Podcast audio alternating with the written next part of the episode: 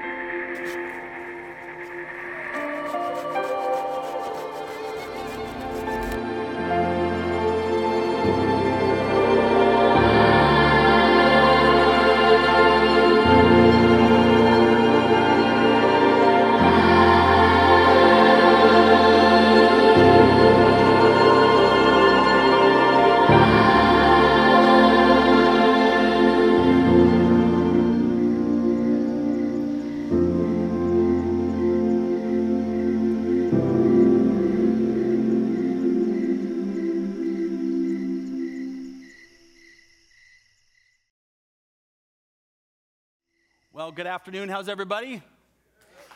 I am very excited to be here. I, uh, I, I was off the last few weeks just uh, doing summer stuff with my, with my wife and kids, and I had a great time, but I'm really, really excited to be back.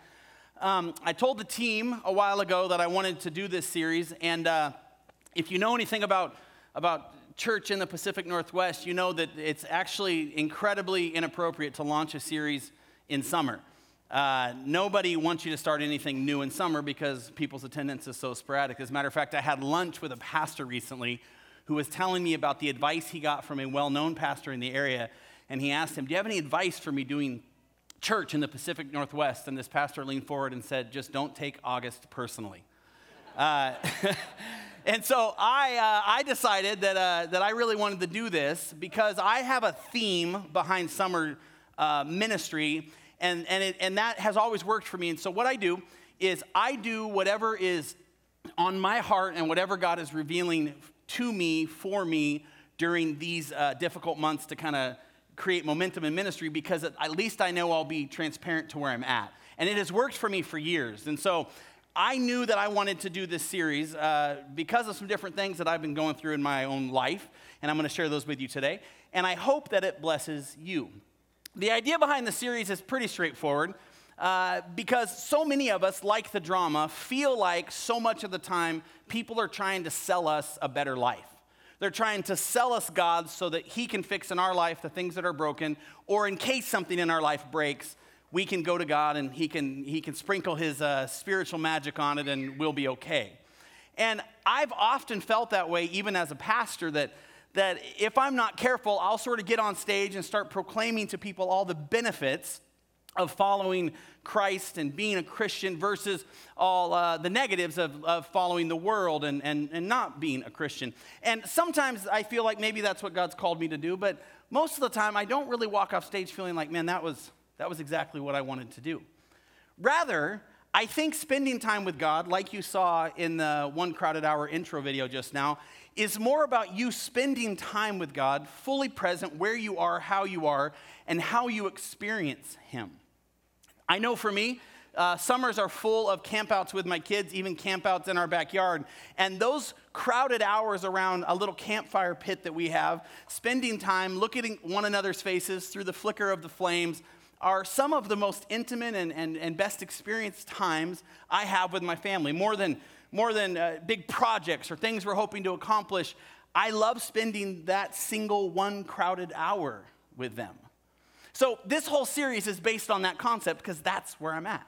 I want to learn better how to spend one crowded hour with Christ, how to experience everything uh, that I can from Him. Not in the, in the idea of 60 minutes, but in the idea of my life. Now, the term one crowded hour comes from a poem that I heard about from Thomas Mordaunt. And Thomas Mordaunt uh, lived in the 1700s, and he was a British officer in the Seven Year War. And at some point during the war, when things were just uh, at their bleakest, he wrote this phrase known as the call. He said, Sound, sound the clarion, fill the fife, throughout the sensual world proclaim. One crowded hour of glorious life is worth an age without a name. I heard this poem and I was intrigued, not because the poem said something I had never thought about, but the poem put it in a different word, something I've actually thought about quite a bit. Now, I've shared with you my story in the past. I've shared with you that, like a lot of people who deal with a lot of things, I have some trauma in my life, most of it related to childhood sickness. Now, when you go through trauma or any experience in life, it usually will cause things in your world to be shifted to be one way or the other. And ever since I was quite a young person, I've been kind of obsessed with this idea of living a glorious life, living a life not wasted, living a life uh, in pursuit of whatever I feel God has built me to pursue, and, and, and just going at whatever breakneck speed I could to get to where I was supposed to be. As a matter of fact, in the midst of my tattoos and uh, those sorts of things, I have the phrase una via extraordinaire on my body, which is French for an extraordinary life. This is for years now I've had this phrase because for years I've been obsessed with this idea of not wasting who I am in pursuit of things that don't matter. Now, to my own detriment, and my wife would happily take the stage for 35 to 40 minutes and share with you all of the decisions I've made in regards of this sort of breakneck pace that I used to live and sometimes still find myself falling back into. To my own detriment, I have made decisions based on this pace of life that weren't helpful for me. As a matter of fact, up until only recently was I able to work through some of the things in my own subconscious because of my story. By the way, all of this relates to all of you. Everything you do, you do for a reason. I don't know if you know that or not. I don't know if anybody's ever sat in any kind of emotional health work or sat in any kind of therapy where someone walks through the decisions you make and why you make them. There are reasons for what you do. You just don't start to do this or start to do that just because. You do it because of stuff that's built inside you, stuff you've experienced. And it's a way for you to process those things. Well, in my own life, just recently, within the last three weeks or so, I be, began to realize that because of my childhood experiences, I worked a very fast pace, not just to live a glorious life, but because I actually believed somewhere deep down inside I wouldn't live a very long one. See, when you sit with doctors from, you know, 3 to 15 and they tell you, hey, this surgery's pretty bad and hey, this recovery is going to be rough and hey, we don't really know the outcome. After a while, even at 20, 25, 30, 35 and 39, you're sort of still waiting for somebody to tell you, hey, this bad thing's going to happen. We don't really know. So you're not going to waste your life. I'm going to be 40 years old in November. I cannot believe that I'm going to be 40 years old. I never thought for some reason I would live to be 40 years old. Just never crossed my mind. So I lived at a breakneck pace. But now here I am at 40 with a wife who's 10 days older than me, so I'm married to an older woman. For a while, I'm gonna be 39, married to a 40 year old. I don't even know what that's gonna be like, but I'm gonna do it because it's, you know, it's my cross to bear. my wife is making no eye contact with me right now all of us have stuff and reasons. Mine was this. And so, as I heard this poem and tied it to my stuff, Una Via Extraordinaire, living an extraordinary life, I started to ask all kinds of questions about all kinds of things about who is Danny now at 39, almost 40? What, what have I done that, that is glorious for God? And what will I do? And, and what does it really mean to live a glorious life? And what would it look like to spend one crowded hour with Christ? And how would, he, how would that hour compare to the last 39 years and 10 months or so? And inside all those questions came this series. It's got a summer campout theme because it's the easiest way I could relate to that one crowded hour. And so for a few weeks, that's what we're going to talk about. For a few weeks, we're just going to sit inside this place where we ask these kind of questions about us, who we are, and where we're going. I've, uh, I've wondered how this series would translate because, as someone said after the last series, I can't believe we not only started a summer series, but we started it talking a little bit about death. This just does not seem like a good plan whatsoever. but in my mind, where I'm at right now, it's exactly where we should be. And so that's exactly what we're going to do. Here's the preface to how I believe we should talk about this today.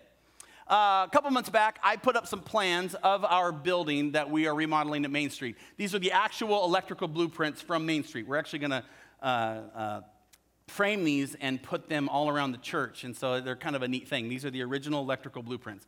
And as anybody here would know, these were built a few years before the building was completed in 1955, which meant that an entire group of people about 60 years ago got together and made plans put those plans on paper, and then watched a building go up. At the end of the building's uh, completion, they stood back, perhaps with uh, crossed arms and, and sideways smiles, and said, It's complete. We did it. That's pretty amazing. Now, fast forward to us now. We're sitting here neck deep in designs for a remodel. As a matter of fact, that's why we're having the meeting next week for uh, the last 15 minutes of service. I would love for you guys to be there. We're going to release all our guests. In the last 15 minutes, we're going to catch everybody up with the elders about where we're at in our project and, and how things are going. So that'll be exciting. And the reason we're doing that is so that we can, at the end of the project, stand back with arms crossed and maybe half sideways smile and say, It's complete. We did it. So, if I want to know what a glorious life looks like, if I want to measure it and I want to see it, I think probably what I have to do is go to the end of someone's life who looked back upon their life and said, It's complete, it's glorious, and then evaluate that life. But where can I do that? See, everyone I know is still living. So I started thinking, I have no one who's died who I can go meet up and go, hey, I heard you lived a pretty glorious life. I'd like to talk to you about that. Everyone I know is living, and everyone I know still questions death and what does it mean and where, where do we fit in it? And even people who are, who are quite elderly still question some of this idea, and, and it's a very normal human condition. And so I knew nowhere else to go but Scripture. And so I went to Scripture to answer this very difficult question. And in answering this question, I found an incredible piece that I want to share with you today. Now, before I read the scripture, let me just say this. Uh, I don't think talking about death should be as discouraging as we like to talk about it. As a matter of fact, Chuck Swindoll, uh, at 79 years old, wrote this little chapter about death, and I thought I would share it with you. He said, Ever thought about how you hope to die?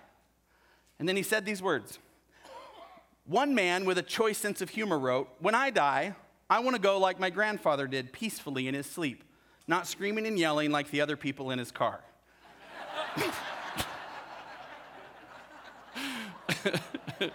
I had a few folks say that was completely inappropriate, but Chuck wrote it. Chuck, not me. You write Chuck an email and let him know you didn't think it was funny.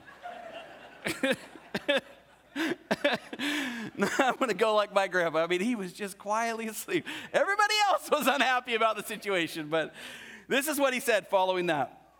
I know, I know, death isn't funny.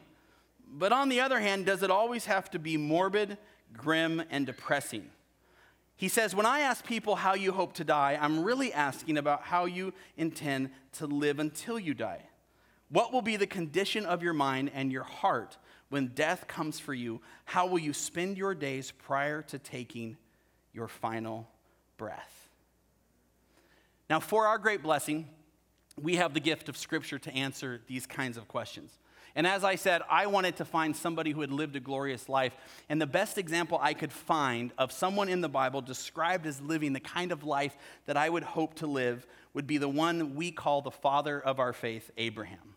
Now, there's a reason I choose Abraham today to talk about versus anyone else, and that is because Abraham is the only person spoken about three times as a friend of God. As a friend of God. Three times. Second Chronicles 27, 20, verse 7. Did you not, our God, drive out the inhabitants of this land before your people, Israel, and give it forever to the descendants of Abraham, your friend? Think about that. Abraham was known by others as a friend of God. James 2:23. And the scripture was fulfilled that says Abraham believed God and it was counted to him as righteousness and he was called a friend of God. And lastly, and probably most beautiful, Isaiah 41 8, the Lord speaking through the prophet, But you, Israel, my servant, Jacob, whom I have chosen, the offspring of Abraham, my friend. For me, if any one example can be lifted up as an illustration of a life gloriously well lived, this has to be it. Abraham was a man plucked out of an existence that really didn't matter and transformed into the father of an entire uh, nation, let alone an entire belief system that brings salvation to the entire world. They give a quick description of this man in Hebrews 11 8 through 13. If you have a Bible, you can turn there. If not, I'll put it on the screen. It quite simply defines him in just the first verse uh, in this way it says, By faith, Abraham obeyed when he was called to go out to a place that he was to receive as an inheritance. And he went out, I love this phrase, not knowing where he was going. By faith, he went to live in the land of promise, as in a foreign land, living in tents with Isaac and Jacob, heirs with him of the same promise. For he was looking forward to the city that has foundations, whose designer and builder is God. By faith, Sarah herself received power to conceive, even when she was past the age, since she considered him faithful who had promised. Therefore, from one man and in him, as good as dead, were born descendants, as many as the stars of heaven, and as many as the innumerable grains of sand by the seashore. Verse 13 These all died in faith not having received the things promised, but having seen them and greeted them from afar, and having acknowledged that they were strangers and exiles on the earth. Abraham was a man who, I don't know if people even realize, um, God did not choose Abraham because Abraham was righteous. As a matter of fact, Abraham was a complete pagan, worshiping a pagan God in a pagan system. Much of the things within Abraham's life uh, were actually being undone by his calling to another land away from the people he knew because of who he originally was. People will often say that Abraham was, was righteous and he was holy and he was all these things and he was searching for more. That's just simply not the case. God chose him because God chose him, and God used him because God used him, and then God undid him over the next 80 plus years, he undid this man and brought to him all kinds of spiritual awakenings that you and I still get to walk through today. Abraham is no different than anyone else, and that's what makes him so incredibly special. Because he lived, as you'll see in the way he died, a glorious life, but he didn't do it any different than you and I. He was doing what he was doing, and God said, Follow me. And he got up like the disciples who would follow Jesus later and went somewhere he didn't know he was going. So many of us in this room, we're waiting for God to give us clear direction before we really choose to truly buy in to his purpose and to his will for our life. And we're hoping that before death comes from us, we'll find that purpose. I'm here to tell you the day that Abraham stepped out heading into the unknown land, he was living his purpose for God. Even though it would be years and multiple failures, multiple broken promises on his part, multiple experiences that brought him low and to a place where God had to remind him of his unbreakable covenant. Multiple times he doubted, multiple times he was afraid. I mean, Abraham did some very unchurch-like things. Because because, like Crystal, Abraham, he was raised a heathen. Now, I realize probably only Crystal and Abraham were raised as heathens. Everybody else in here is fine.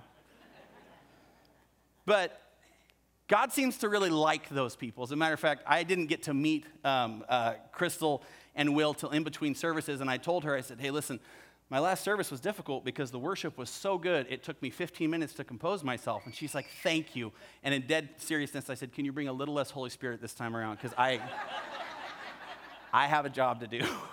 And she just kind of looked at me like, No. And so, and so uh, that's probably some of her heathenness still sprinkling out of her that she wouldn't listen. But everybody, you know, God uses them all. God uses them all. God uses Abraham in this incredible way, and I think part of the reason he uses him specifically in this incredible way and does so much with him is because he's so like us. And all along the way, you see this throughout his story. Now, here's the point I told you that that 60 some odd years ago, some people took blueprints, they made a plan, they stepped back in when it was done, and they said, It's completed, it's finished, we did what we hoped to accomplish. And now we're in that same process. What if you right now could look forward to the end of your life, the completion of your life? What would you hope to look back at that was completed and done?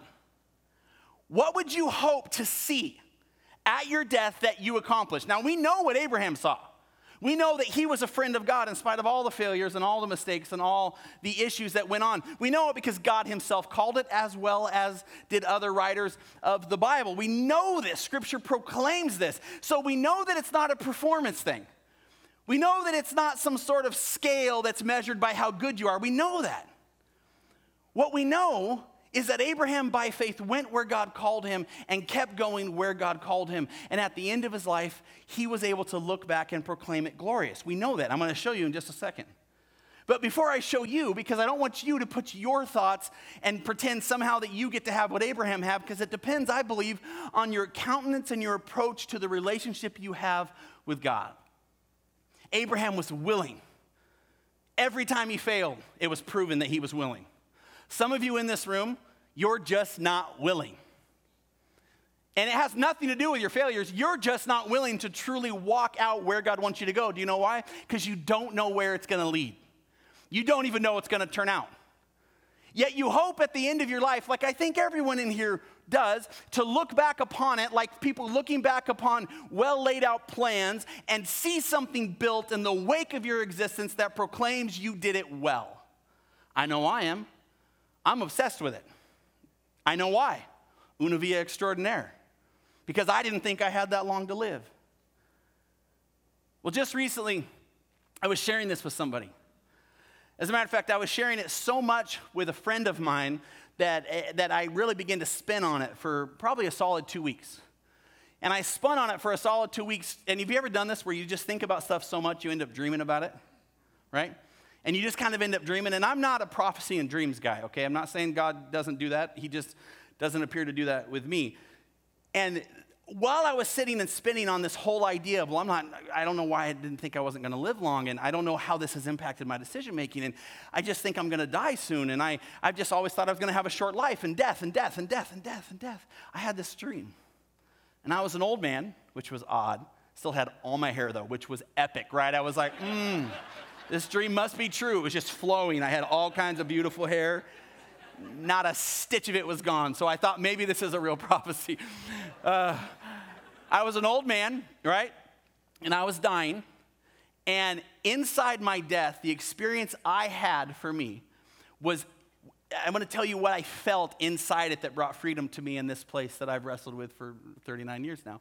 I had the experience that inside my death, that, that, I had, that I had done this, that I had lived this life that was, that was for glory to God. And with all its failures and mess ups, I had, I had done this in the dream.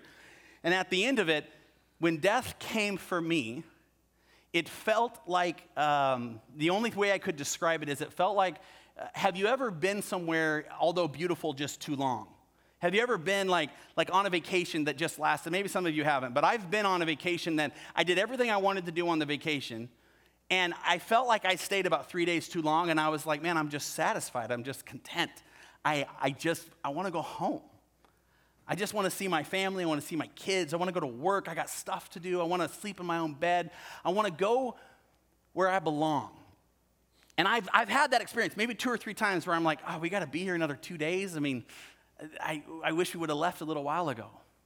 Inside this dream that I had, this old man with beautiful flowing hair, that's the feeling that I had that I believe God gave me, which was a sense of when you've lived your life, truly doing all you can, and, and with all its scars and brokenness for God, when death comes for you, you can maybe be in a place where you say, Yeah, I've been here too long.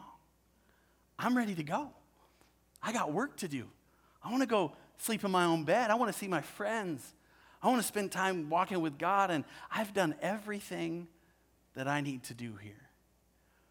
And I woke up out of that dream and as the Lord is my witness, with zero anxiety anymore about when God's going to call me home because that's what I want. And I think that's the gift that He gave me. I believe it has, again, nothing to do with performance. It has to do with your, my perspective about what it means to be in relationship with God, with Jesus Christ, with his story, with where he's calling you that you don't understand and know, and yet still willing to go, proclaiming him worthy, proclaiming him glorious, proclaiming him as the only one who, who is the answer to everything. And knowing, like Abraham, you did nothing to deserve it. God just picked you because he picked you, and you're willing to walk it out.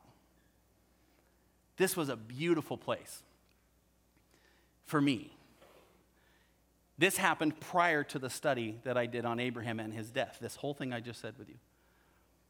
But I knew that today, inside one crowded hour, because Abraham was called friend of God three times, that he would be the one I thought best emphasized a person who lived a glorious life. And so I wanted to look at his death in more depth, and that's exactly what I did. Genesis 25, 7 and 8 simply describes the death of Abraham like this it says, These are the days of the years of Abraham's life 175 years. Abraham breathed his last and died in a good old age, an old man and full of years, and was gathered to his people. Now, this verse on a surface level is nice, but it doesn't really give you the full picture. And oftentimes in Scripture, you've really got to pack in what and look inside what the, the, the writers are telling you. This idea right here that he died as an old man full of years has nothing specific to do with how long he lived. And we know that because it already gave you how long he lived. It's 175 years. We're not going to share he died. I mean, we all know 175, he died full of years. Why re describe it? This idea of full of years is actually a very specific word, and it's the word seba. And the word full of years really literally means full of satisfaction or full of contentment. And not only does it mean full of satisfaction or full of contentment, it actually comes along with this picture, as so many Hebrew words do. It comes along with a picture of a man sitting at a table and having a meal. And after eating all that he could possibly eat, it has to do with him physically pushing himself away from the table and proclaiming, I've had enough. I want no more. I'm finished. Yeah, Abraham lived 175 years, and many miserable people live a long time. But to live, and better yet, to die full of years, full of satisfied years, full of years that were fulfilled is to push yourself away from the table of life, from this thing that God built in spite of you and your choices, and to proclaim it finished, done, with no desire to stay any longer. that to me is how a friend of God dies, full of glorious life and that to me is how a friend of God lives, going into the unknown, knowing that whatever happens, God will make it bring glory to Him. This is what one crowded hour is about. It's about being people like Abraham who die with a full smile, full of years, full of satisfaction. It's about people uh, who are willing to realize that for most of us, we fear death. I heard a TED talk on this recently. A lady said, Most of us fear death, but the reality is, most of us in this room will die with friends and family around us, holding our hands, proclaiming to us how much they love us. Most of us. Most of us. But not all of us will be able to look back upon our lives knowing that we invested in the things that God intended. I want to be a friend of God. I want to bring glory to his name. I want to live a glorious life worthy of this kind of glorious death. But I'm afraid most of us, unless we're, unless we're very, very specific about willing to walk through this kind of pondering, will miss this. Chuck Swindoll closed this section that I was reading about death and said this Be aware, so many die long before they draw their last breath. They simply stop living. They no longer seek all the joy and purpose and pleasure that life has for them. After a certain age or a certain amount of failure, they figure, well, it's over. It's all history for me now. I have nothing left to give and nothing more to gain. And in his 81 year old wisdom at this time, he said, but all of this is uh, what he would say Greek for hogwash. he says it's just all not true, that God is unfolding himself before people at every single minute of every single day of every single year of their lives. My friends, Abraham never stopped living his life. He never wavered in believing God's promise. In fact, his faith grew stronger, fully convinced that God was able and is able to do whatever he promises. And in this, he brought glory to God and so lived a glorious life, for he was filled with many crowded hours of glorious living. Sound, sound the clarion, fill the fife. Throughout the sensual world, proclaim one crowded hour of glorious life is worth an age without a name. Heavenly Father, Lord, as we ponder today during our physical and spiritual existence here in this room, what it is that you want us to accomplish with this life that you've bestowed upon us. May you in this place right now, God, just bestow upon us a sense of your Spirit's presence, a sense, Lord, of how you want to continue to reveal yourself to us no matter where we are. No matter what season of life, no matter how much failure, how much brokenness, no matter how many mistakes we've made, no matter how much of our story has been downhill or uphill or sideways or stuck, Lord, we can be people renewed, reformed, replanted, rebuilt, restored. We can be people who proclaim, we don't know where you're taking us, but we know that you are God. And so, Lord, in this room right now, I just, I ask for just a, an incredible sense of freedom. That there will be people here today who leave here recognizing that their life can be summed up in one crowded hour with you, one experience, one moment of worship, one prayer, one proclamation of willingness to follow. Wherever you go, wherever you take us, God, each of us, we know you're already there. And so, Lord, to you we proclaim the glory. To you we proclaim the honor. To you we proclaim the worthiness of our worship. And I ask, Lord, in this room right now, this just wouldn't be another church experience, another sermon, another song, but it would be, God, a spiritual breaking, an awakening of people as they realize how much love you have for them, how incredible how incredible is the grace and love of God. Lord, we thank you.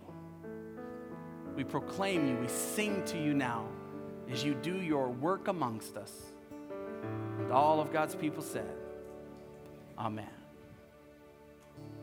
Behold, Jehovah, seated on